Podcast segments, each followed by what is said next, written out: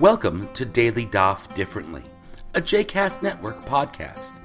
This daily podcast invites you to join us to study the daily Talmud page with a variety of liberal rabbis and teachers.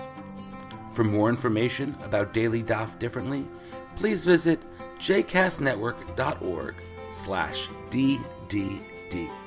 For more information about the other JCast Network podcasts and blogs, please visit jcastnetwork.org. Welcome to Daily Daf Differently. My name is Rabbi Abby Sosland, and today we are learning Daf Lamed Zayin in Masechet Psachim, page 37. Tanu Rabbanan, we read at the top of the daf. Yotzin befat nikiyahu v'hadra'a, uvesrikin hamitzuyarin befesach. One can fulfill one's obligation to eat matzah on the first night of Pesach with three different kinds of bread.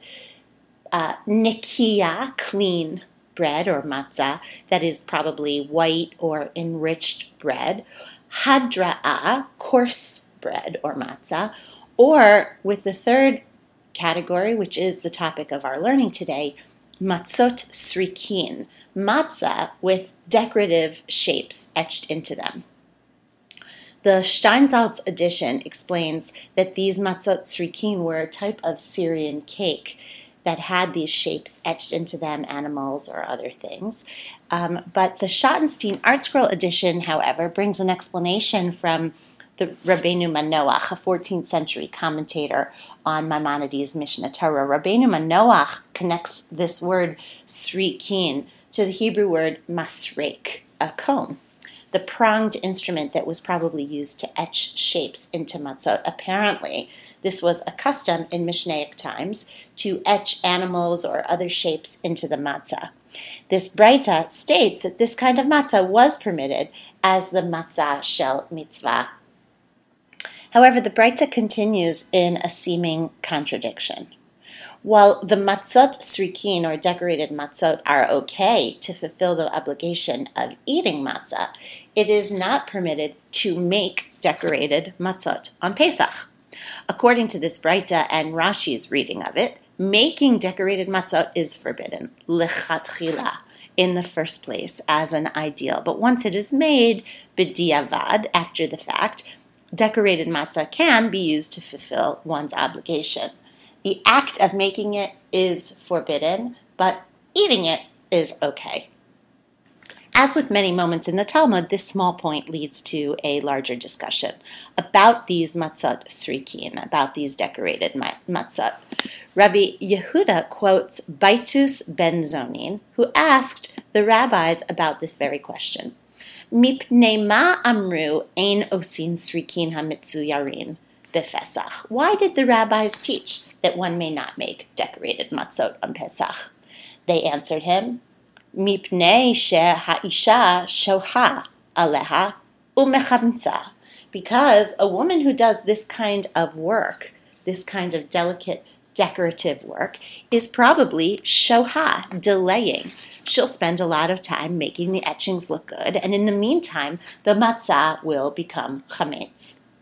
Remember, Matzah has to be made quickly. It must be no more than 18 minutes from the moment the grain touches the water until the matzah is out of the oven.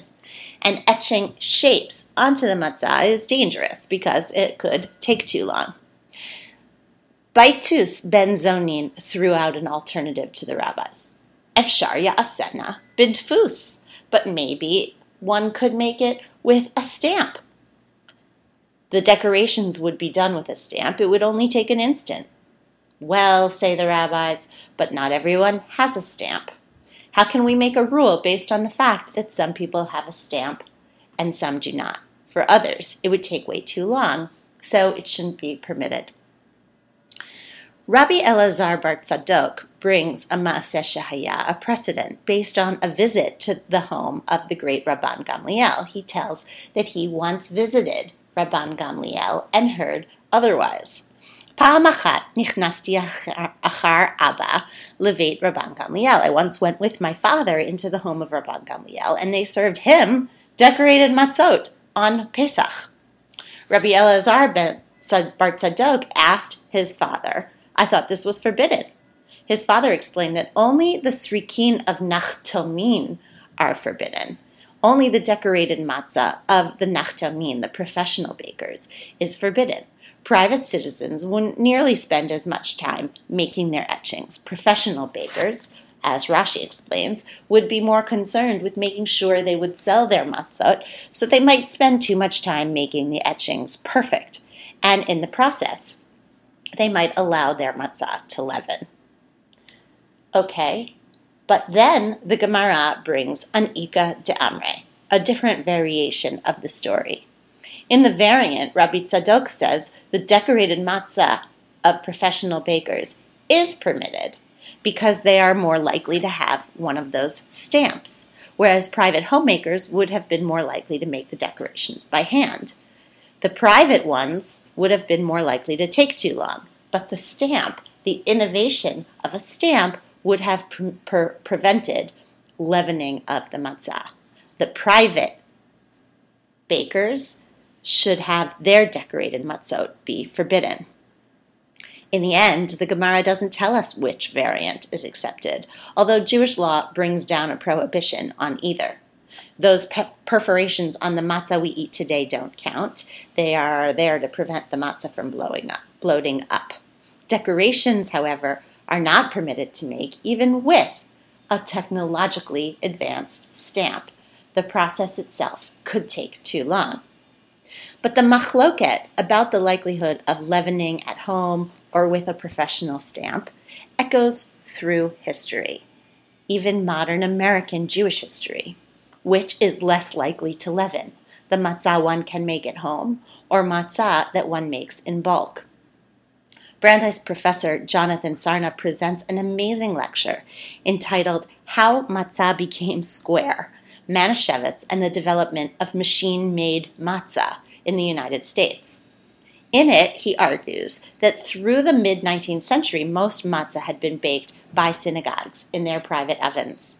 By the end of the 19th century, however, matzah making had been spun off from synagogue ovens to independent matzah bakers the kashrut of these matzah bakers, the matzah made by these new independent bakers, writes Sarna, became a matter of considerable debate, which is really makes for a fascinating lecture. In Cincinnati, in Cincinnati, in, in 1862, for example, Orthodox Jews published a public notice warning that a matzah baker named Mr. Simon quote, in no wise conducts himself in accordance with the requirements of Jewish law.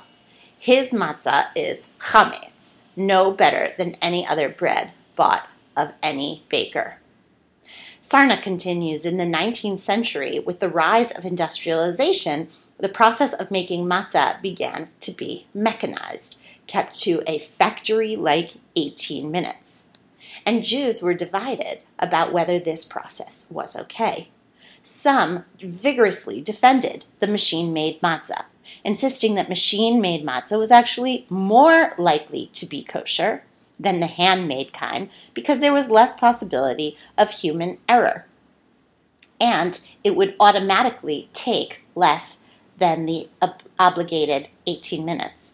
But opponents argued that machine made matzah would actually become a dangerous instrument of modernity leading inevitably to assimilation, reform, and apostasy. The Gerer Rebbe of Europe actually argued that supporters of the matzah machine sought their, as their long term aim to uproot the entire Torah. The history is fascinating. I highly recommend reading that lecture, which is easily found online under How Matzah Became Square but I especially love the echo back to our sugya. Even back in Mishnaic times, the, t- the technology of making matzah caused questions for the rabbis. At the core, a concern for timing, of course, to prevent leavening, a sense of hidur mitzvah, a desire to make the mitzvah beautiful, and a true sense of sacred awe for the mitzvah itself. No matter what tools, what industrial process is used, the debate highlights our people's commitment to get it right, especially when it comes to such an important mitzvah. not only in the final product, but in the process itself. The act of making the matzah itself is an act of sanctity, worthy of the greatest consideration. Generation after generation, and the debate continues until tomorrow. I hope you've enjoyed today's episode of Daily Daf Differently, and that you'll join us again tomorrow for a new page. The music at the open and close of this episode is Ufros from the Epichorus album One Bead, available on Bandcamp, iTunes, and Spotify.